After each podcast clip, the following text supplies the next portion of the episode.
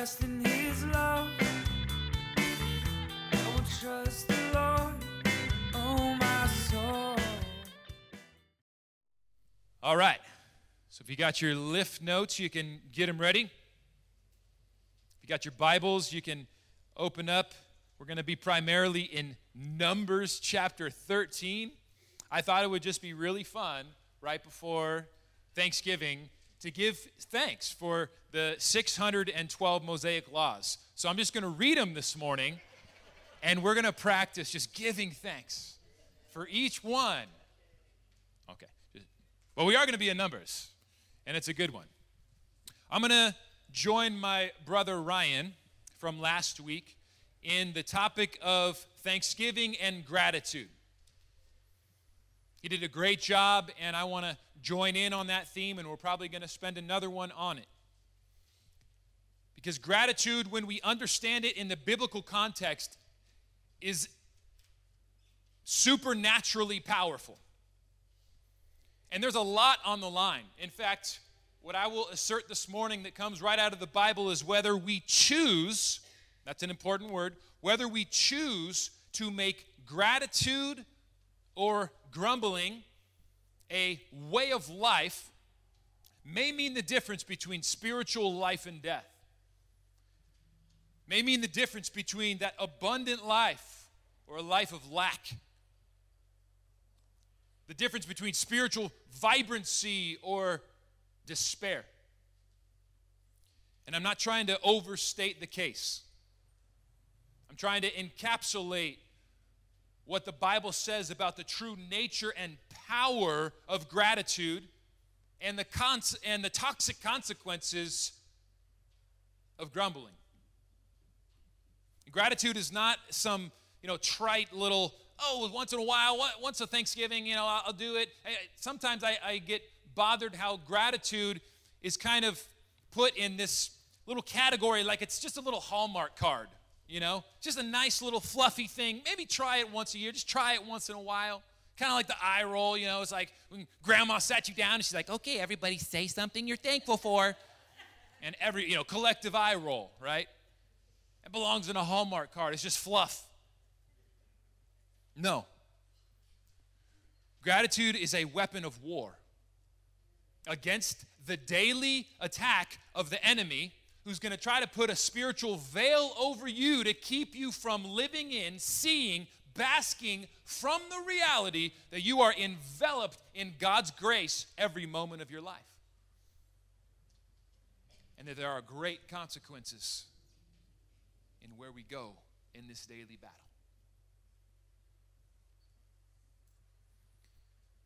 Last week, Ryan brought a definition of gratitude uh, from the Harvard Medical School. I really like. So I'm going to repeat it. And I really like it because it connects gratitude with grace, is what we're going to see in the Bible today. The word gratitude is derived from the Latin word gratia, which means grace, graciousness, or gratefulness, depending on the context. In some ways, gratitude encompasses all of these things. Gratitude is a thankful appreciation for what an individual receives, whether tangible or intangible, with gratitude, people acknowledge the goodness in their lives. In the process, people usually recognize that the source of that goodness lies at least partially outside of themselves. As a result, gratitude also helps people connect to something larger than themselves as individuals, whether to other people, nature, or a higher power. Blah, blah, blah. Gratitude is rooted in grace. That's what we've got to see. Gratitude is rooted in recognizing the grace that is all around you already. So I like this Harvard definition because it affirms an absolutely fundamental aspect of the Christian worldview that is in many ways life or death, life or death, if we learn to carry this with us the reality that every single good thing in life is a gift from God. That's got to become this like reflexive, just gut level reaction. If anything is, is, is good in your life, it's a gift from God. James 1 16 and 17 says it like this Don't be deceived, my dear brothers and sisters. Every good and perfect gift is from above, coming down from the Father of heavenly lights, who does not change like shifting shadows. Every good thing we have in life is a gift from God. We live and move and have our very being in God's grace. We are swimming in grace. We wake up in grace. We go to sleep in grace. We live our day in grace. Life as a follower of Jesus is all about grace. It's all about everything in life that's good is a gift from our Heavenly Father, bought for us by Jesus Christ on the cross. That's grace, undeserved goodness, and it's like a waterfall that's coming our way in every moment, down to the very breath that's in our lungs. This is a gift I do not deserve, but Christ bought it on the cross. You wake up in the morning again, it's a gift I do not deserve, but Christ bought it on the, on the cross, and it's His joy to give it. He's not giving it stingily. It's my Father's good pleasure to give you the kingdom, Jesus says. It's all grace. Yes, we partner with God. Yes, our obedience to God matters. Yes, our stewardship with life matters, and God rewards and blesses those things. But the fundamental Christian worldview is even all of those things that, that have to do with us and our part and our actions, and it matters. All of that is still under this massive eternal umbrella that Christ built through his perfect life and death and resurrection, and it's called grace. Every good thing in life is a gift from God. Don't be deceived, James says, to start off that passage. Don't be deceived.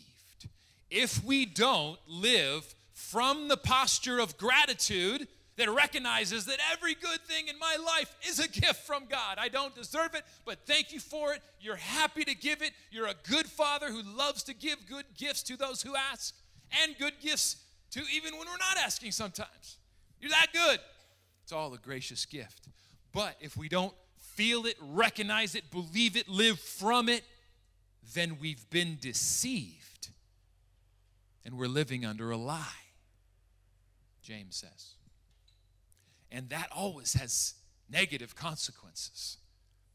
So I want to take us to this tragic passage, actually, in Numbers 13 and 14. In the story of the people of Israel, it's tragic because they are on the precipice of the promised land. God's heart as a good father, as a redeemer, as a savior, as a provider is the same yesterday, today, and forever. And He's ready to bring them into the promised land, fulfill the, the promise, the inheritance that He made to the forefathers. But let's pick it up and see what happens. This is Numbers 13. It's a bit of a, a long passage, so I'm not putting it up here. I'd rather just have you guys kind of soak it in as a story, hear the imagery, see the imagery of what's happening. There's just lots of rich imagery. And we'll go from there. Numbers 13. The Lord spoke to Moses, saying, Send men to spy out the land of Canaan, which I am giving to the people of Israel. From each tribe of their fathers you shall send one man, everyone a chief among them. So send the leaders of the people of the 12 tribes, essentially. So Moses sent them from the wilderness of Paran according to the command of the Lord, all of them who were heads of the people of Israel.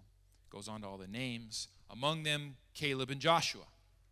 On to 17. Moses sent them to spy out the land of Canaan and said to them, Go up into the Negeb and go into the hill country and see what the land is, whether the people who dwell in it are strong or weak, whether they are few or many whether the land that they dwell in is good or bad, whether the cities they dwell in are in camps or strongholds, and whether the land is rich or poor, whether the trees, or whether there are trees or not. and be of good, good courage, and bring some fruit from the land. Now, the time of the season was the first ripe grapes. Verse 21 So they went up and they spied out the land from the wilderness of Zin to Rehob near Lebo Hamath. They went up into the Negeb and came to the Hebron. Descendants of Anak were there, etc., etc. They went to all these places. 25. At the end of the 40 days, they returned from spying to the land. They came to Moses and Aaron and to all the congregation of the people who had gathered in the wilderness of Paran at Kadesh. They brought back word to them and to all the congregation, which and showed them the fruit in the land. They told them, We came to the land which you sent us. This is verse 27. It flows with milk and honey, as God promised. And this is the fruit. However, the people who dwell in the land are strong, and the cities are fortified and very large. And besides, we saw the descendants of Anak there. The Am- Amalekites dwell in the land of the Negeb, the Hittites, the Jebusites, the Amorites, they dwell in the hill country. And the Canaanites dwell by the sea along by the Jordan. But Caleb quieted the people before Moses and said, So let us go up at once and occupy it, for we are well able to over. Then the men who had gone up with him said, We are not able to go up against the people, for they are stronger than we are.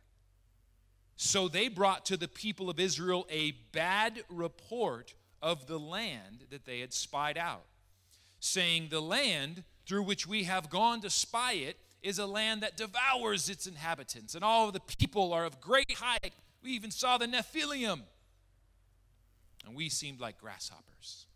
Then all the congregation raised a loud cry, and the people wept that night, and all the people of Israel grumbled against Moses and Aaron. The whole congregation said to them, Oh, would that we had died in the land of Egypt or would that we had died in this wilderness. Why is the Lord bringing us into this land just to fall by the sword? Our wives and our little ones will become a prey. Would it not be better for us to go back to Egypt? And they said to one another, Let us choose a leader and go back to Egypt. Then Moses and Aaron fell on their faces before the assembly of the congregation of people, and Joshua the son of Nun and Caleb, who were among those who had spied out the land, they tore their clothes they said to all the congregation of the people of the Israel, The land which we passed through it to spy out is an exceedingly good land. And if the Lord delights in us, he will bring us into this land and give it to us. A land that flows with milk and honey. Only do not rebel against the Lord, and do not fear the people of the land, for they are bread for us. Their protection is removed from them, and the Lord is with us. So do not fear them. Then all the congregation said to stone them. But the glory of the Lord appeared front of the tent and protected them. And the Lord said to Moses, How long will this people despise me? How long will they not believe in me in spite of all the signs I have done among them? get in our minds here there are two radically different responses to the exact same circumstances. That's a choice that you and I have every single day of life. This is one of the most tragic passages in the Bible. God had rescued his people from slavery in Egypt, where they had been for 400 years. This is the very, scholars call this, this is like the defining act of God creating the people of Israel, fulfilling the promises that they would be a covenant people.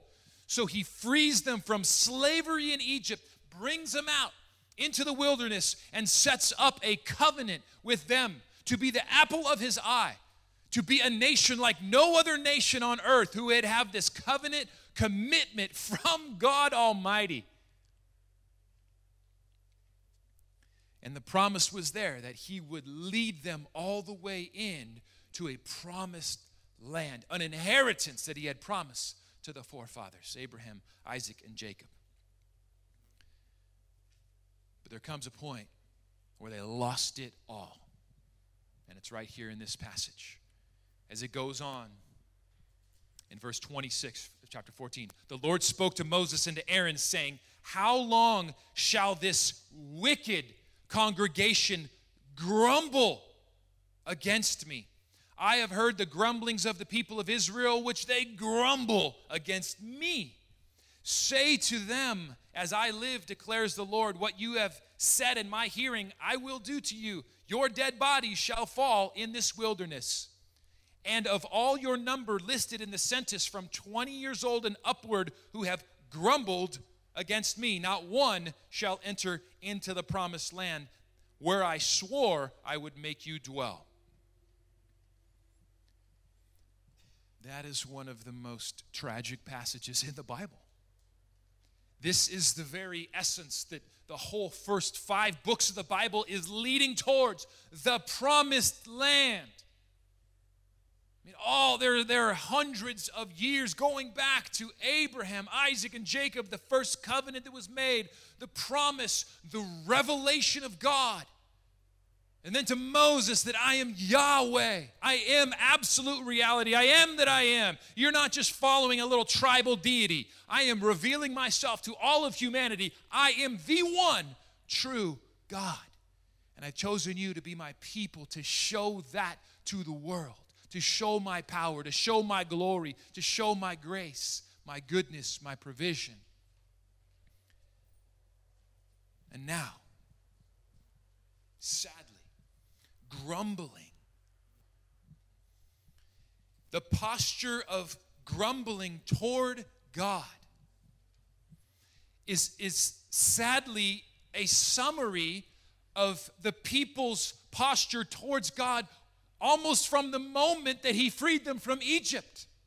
It was like they were looking to things for things to grumble about. What can we find that's not perfect in this situation so we can grumble?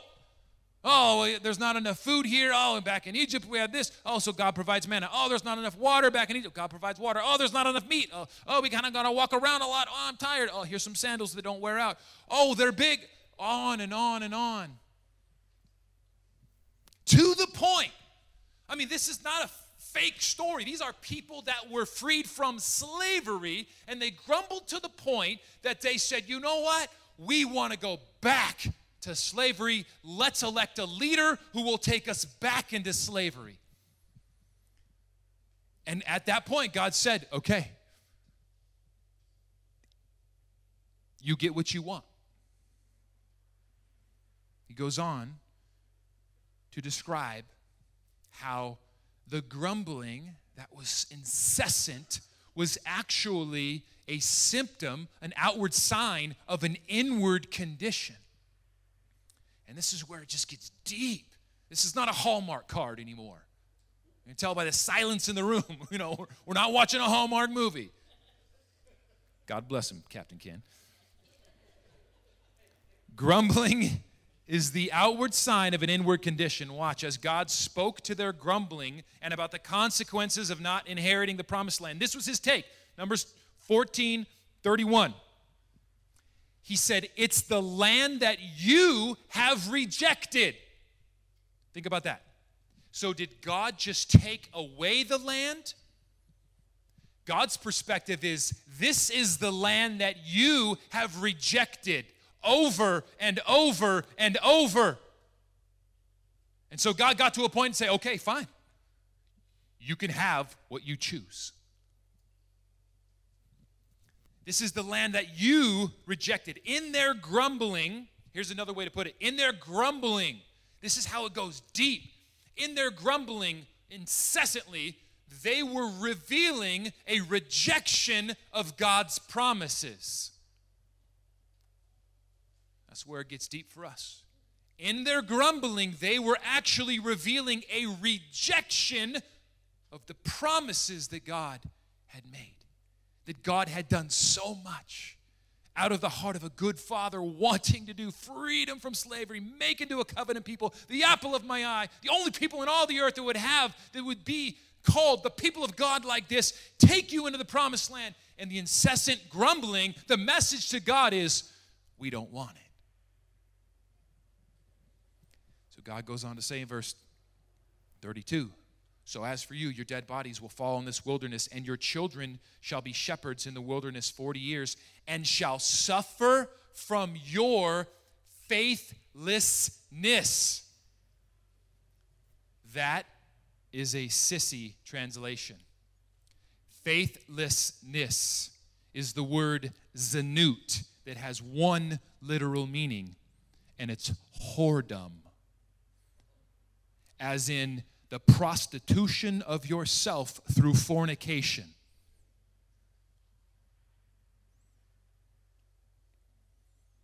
That wasn't making it into the Hallmark translation of the Bible. God's perspective is that they are suffering from the chosen prostitution of their hearts to other things than God. From God's perspective, the grumbling in the wilderness was not just the, oh, come on, you forgot you're supposed to be happy a couple times a year, give me thanks. It is a symptom that revealed that they had abandoned trust in God and His promises and had fornicated in their hearts with many other gods, even to the point where they're spiritually fornicating with Egypt, saying, We would rather have Egypt than you, God.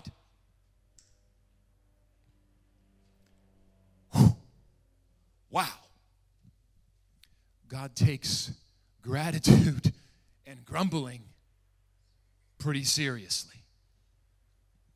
That if we allow our minds to dwell on the negative, the broken, the lack, the imperfect, it will grow a toxic veil over our minds that impedes our ability to see the goodness of God that is all around us. And will impede the ability to hold on by faith to his promises. And thus, unbelief grows and grumbling grows. And then there's a vicious cycle of just that darkness builds more darkness. It's a foothold that then becomes a stronghold, and grumbling becomes toxic soil for unbelief to grow. That's what happened to the people of Israel in this tragic passage. But what's also shocking about it is that what the Israelites often grumbled about that revealed the faithlessness of their hearts, what they grumbled about was often true. And this is where it gets messy. It was true that they didn't have water. It was true they didn't have the food like Egypt. It was true that they had to wait for manna every day. It was true that their feet were getting blisters. It was true that the land was inhabited. It was true that the land had really big people, giants in the land. And it was true that they were, the Israelites are just grasshoppers compared to them. All of that was true. All of that was true. Yet they dwelled on those things to such a degree it became a poison so they could no longer see they could no longer trust in the character of God and have hope in his promises. The focusing on the lack, although true, had sucked out faith and hope from their hearts.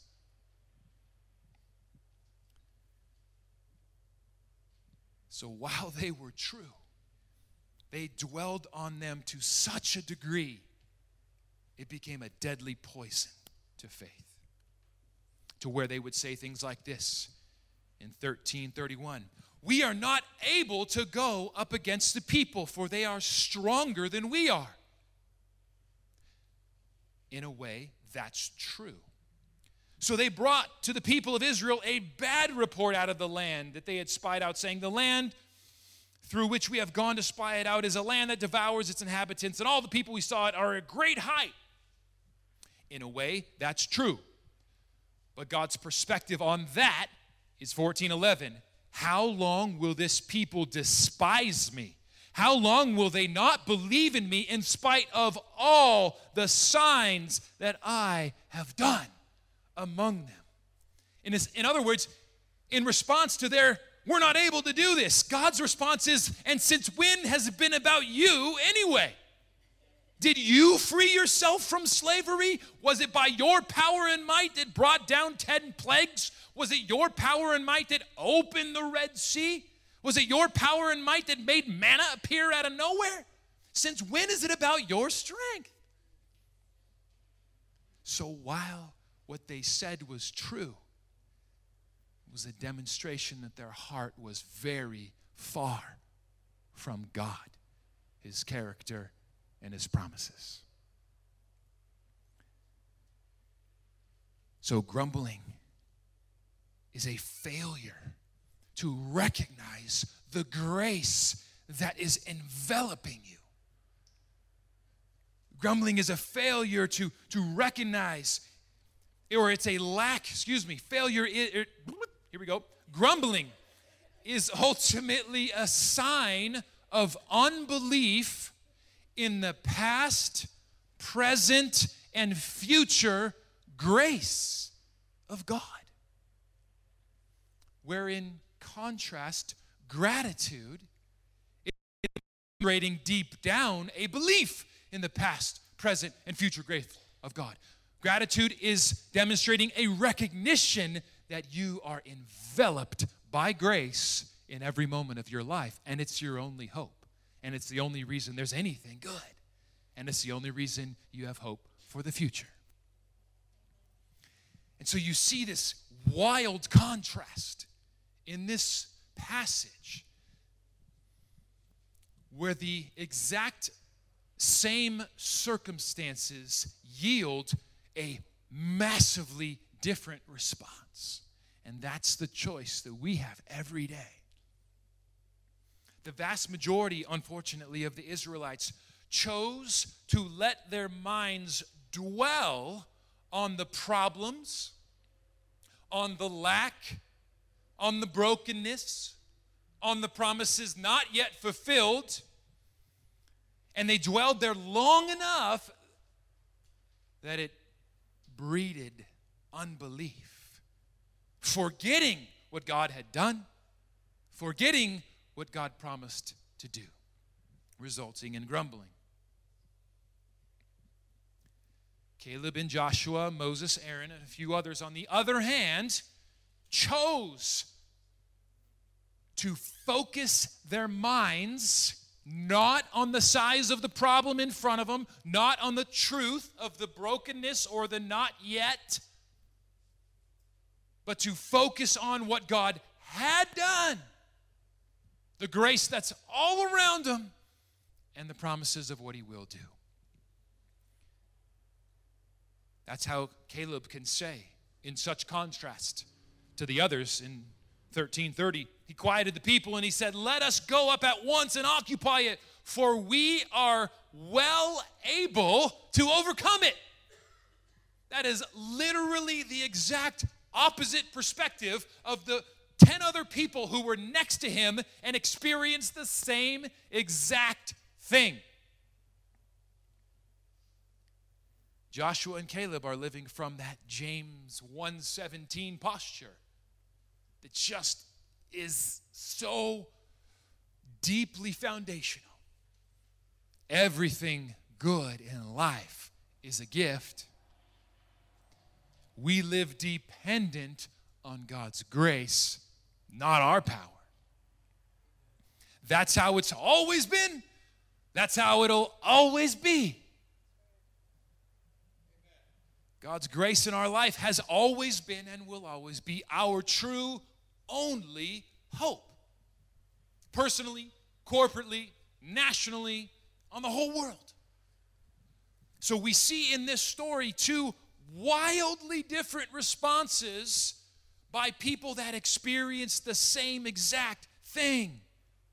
One is grateful, hopeful, blessed, looking forward to the future. The other is hopeless, grumbling, despairing, wanting to go back to before God.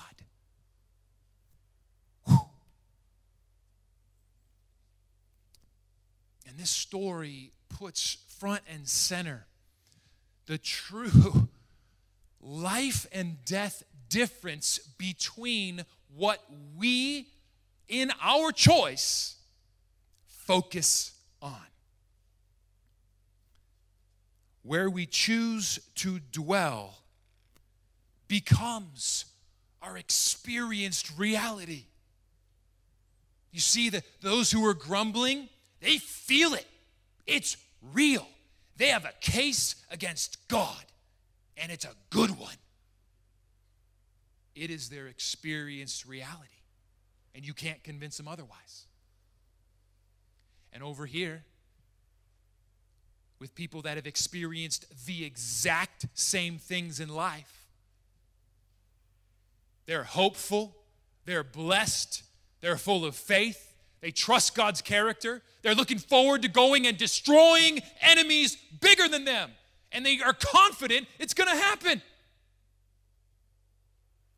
You can choose which one you want to be. You can fix your mind on the promises of God or the pain of the world. You can dwell on the bad things in this broken world or the good things of God's grace. You can train your mind to focus on the blessings in your life or the brokenness. Where are you allowing your mind to dwell? This will have direct effect on how you experience life with God. So, as Amen. That's worth saying twice. As a Christian, we're gonna we're gonna close here. And you could be proud of me. I promise shorter sermons. As I was preparing this week, I cut down half of the message. And then finalizing this morning, I cut it down in half again. So, here we go. You're welcome. Happy Thanksgiving. You can be grateful.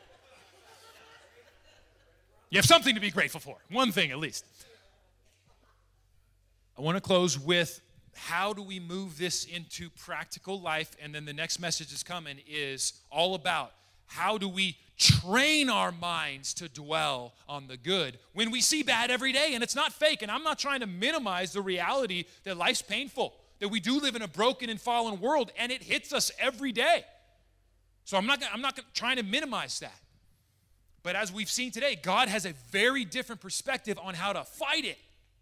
And I'm going to take us to a bunch of New Testament passages that I love because they really get into this mindset, actually being aggressive in your own mind, training yourself to dwell, to just live in the space of God's grace. And it takes training. And I love this kind of stuff. That's why, here we go. It's a whole nother message. So I was like, no, you, will be at least 11:30. So I'm to pause. But anytime you th- you see the Bible talking about something that's an aspect of training, we should get excited. Because as followers of Jesus, that is what the rest of our life is about. It's about getting trained to follow Jesus, getting trained to live like Jesus, getting trained to be like Jesus, so that more of the victory of heaven that's already won is experienced in our life now. So we should see ourselves as the Padawans, the learners, the apprentices. That's why I love any of the movies that show the training. It's martial arts training, it's Karate Kid type stuff, it's Star Wars, God bless it anything that shows the process of training, that is discipleship. That's what discipleship means. It means apprentice. The literal word disciple is learner, apprentice, and not Western learner, by the way, like, oh, I get information. It's I have a, an apprentice, a rabbi who knows the ways that I don't know. Could be the ways of the force, it could be whatever. Jesus is the I'm serious. Don't laugh at me. It's the it is the same exact perspective. It's the rabbi, Jesus, has a way of life that you and I don't know nearly as much about as he does. He has all the secrets. He has all the knowledge. He has all the power. And He wants to train all of us. That's why He says somewhere that when a disciple has been fully trained, he will be like his master. It's in the Bible, I promise. Jesus said it, I promise. It just wasn't in my notes, and so it's off my head. That's Jesus' whole mission. Once you've made following him, become a beloved child of God, been saved, you're not done. You're just getting started. It's like you just put your white belt on. You've got a long way to go the rest of your life. So that's why Jesus says, when a disciple has been fully trained, you'll become like your master. So I get really excited about these training passages because I know that's for the rest of my life. That's God's will for me. I want to take it really seriously. I want to be like a spiritual ninja. I want to have as much training as possible so that I go through life and breakthrough is on my heels. So that transformation and more of heaven is what's coming behind me because I'm learning to be like Jesus as I follow Jesus. So that's the next message coming. I think you can tell I get excited, about it. That's what happens when I take a week off once in a while, by the way. Okay, so mental renewal. By Tuesday night, I was seriously, I came home from life group and I stayed in the car because I got some revelation. And I started dictating the message in the car. And like an hour later, Dawn comes out. She's like, Are you okay? What are you doing? It's like, Leave me alone. I'm hot. I got the message. It's coming. Exactly. Last verse. Paul commands this to become a spiritual discipline. That's training for you as the apprentice of Jesus. Philippians 4 8. Finally, brothers, whatever is true, whatever is honorable, honorable, whatever is just, whatever is pure, whatever is lovely, whatever is commendable, if there's any excellence, if there's anything worthy of praise, think about these things. And we need to go a little deeper. The word think about literally means let your mind dwell. In other words, it is a choice. It is a training of the mind. It is a discipline. It's even a fight sometimes. What are you training your mind to dwell on? Where does your mind live? It, it lives somewhere. That's you can't escape that. And so Paul's talking about as a Christian, a follower of Christ, part of your inheritance, and God's going to power you to do it. His Holy Spirit's going to be with you, but there's many, many daily choices on your part to train your mind to dwell somewhere. And Paul's saying, here's where you dwell. And what is it? It's all these positive, hopeful things about who God is, God's character, God's promises. We can choose to focus our minds. We can train them to dwell somewhere. You can choose to dwell on the pain of the world, the brokenness, the lack, what you don't have yet. And while it's real, it's deadly.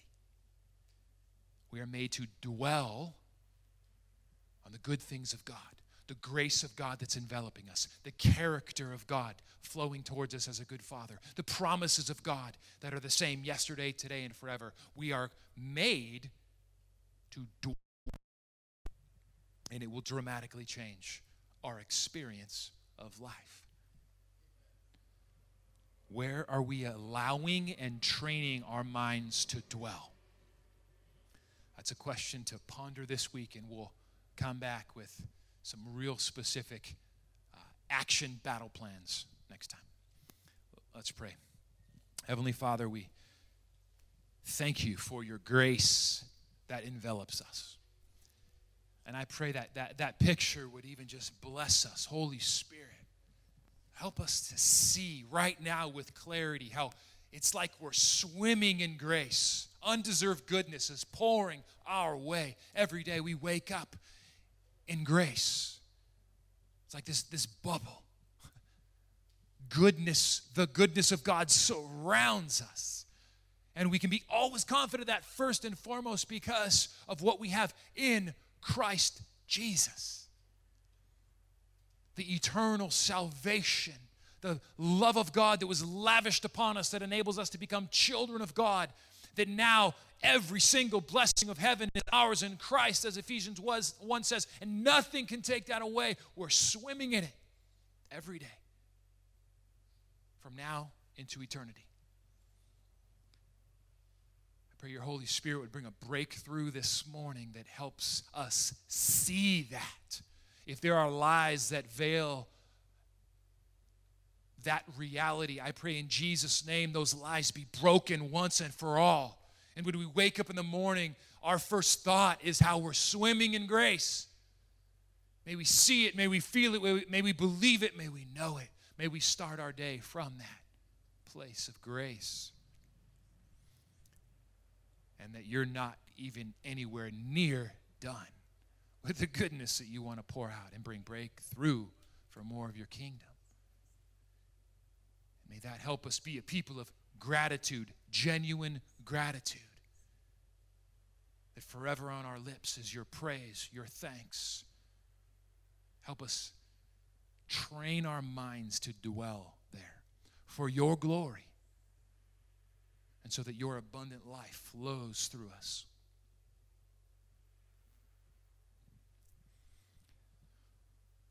Let's just take a quiet minute to ponder here. Just a question between you and God. We'll have the question up on the screen just if it would be helpful. But just between you and God, ponder the question of where are you allowing your mind to dwell?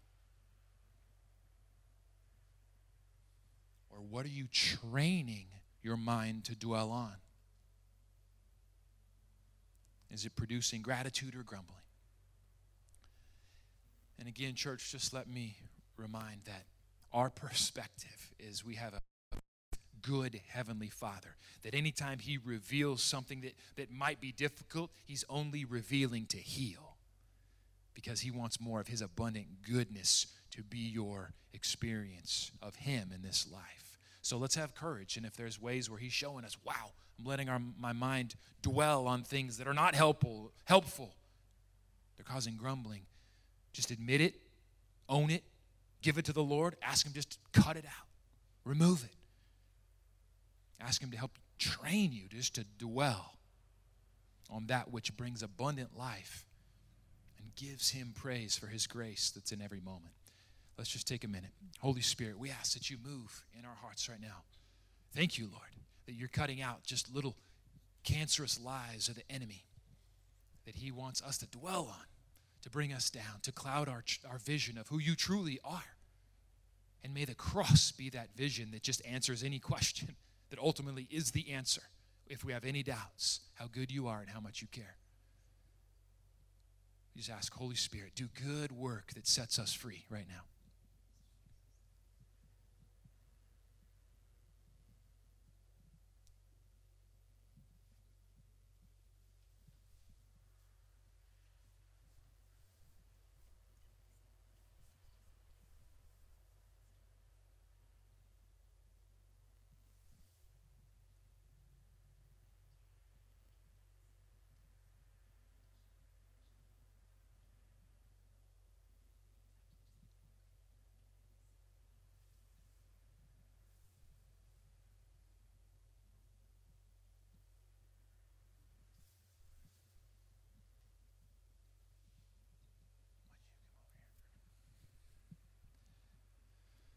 All right. Thank you for your good work, Lord. And we just ask in the name of Jesus that you would seal these things.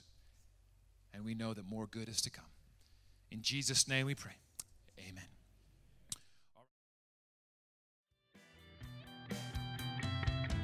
I will sing a new song. I will sing a new song. I will dance a new dance like David danced.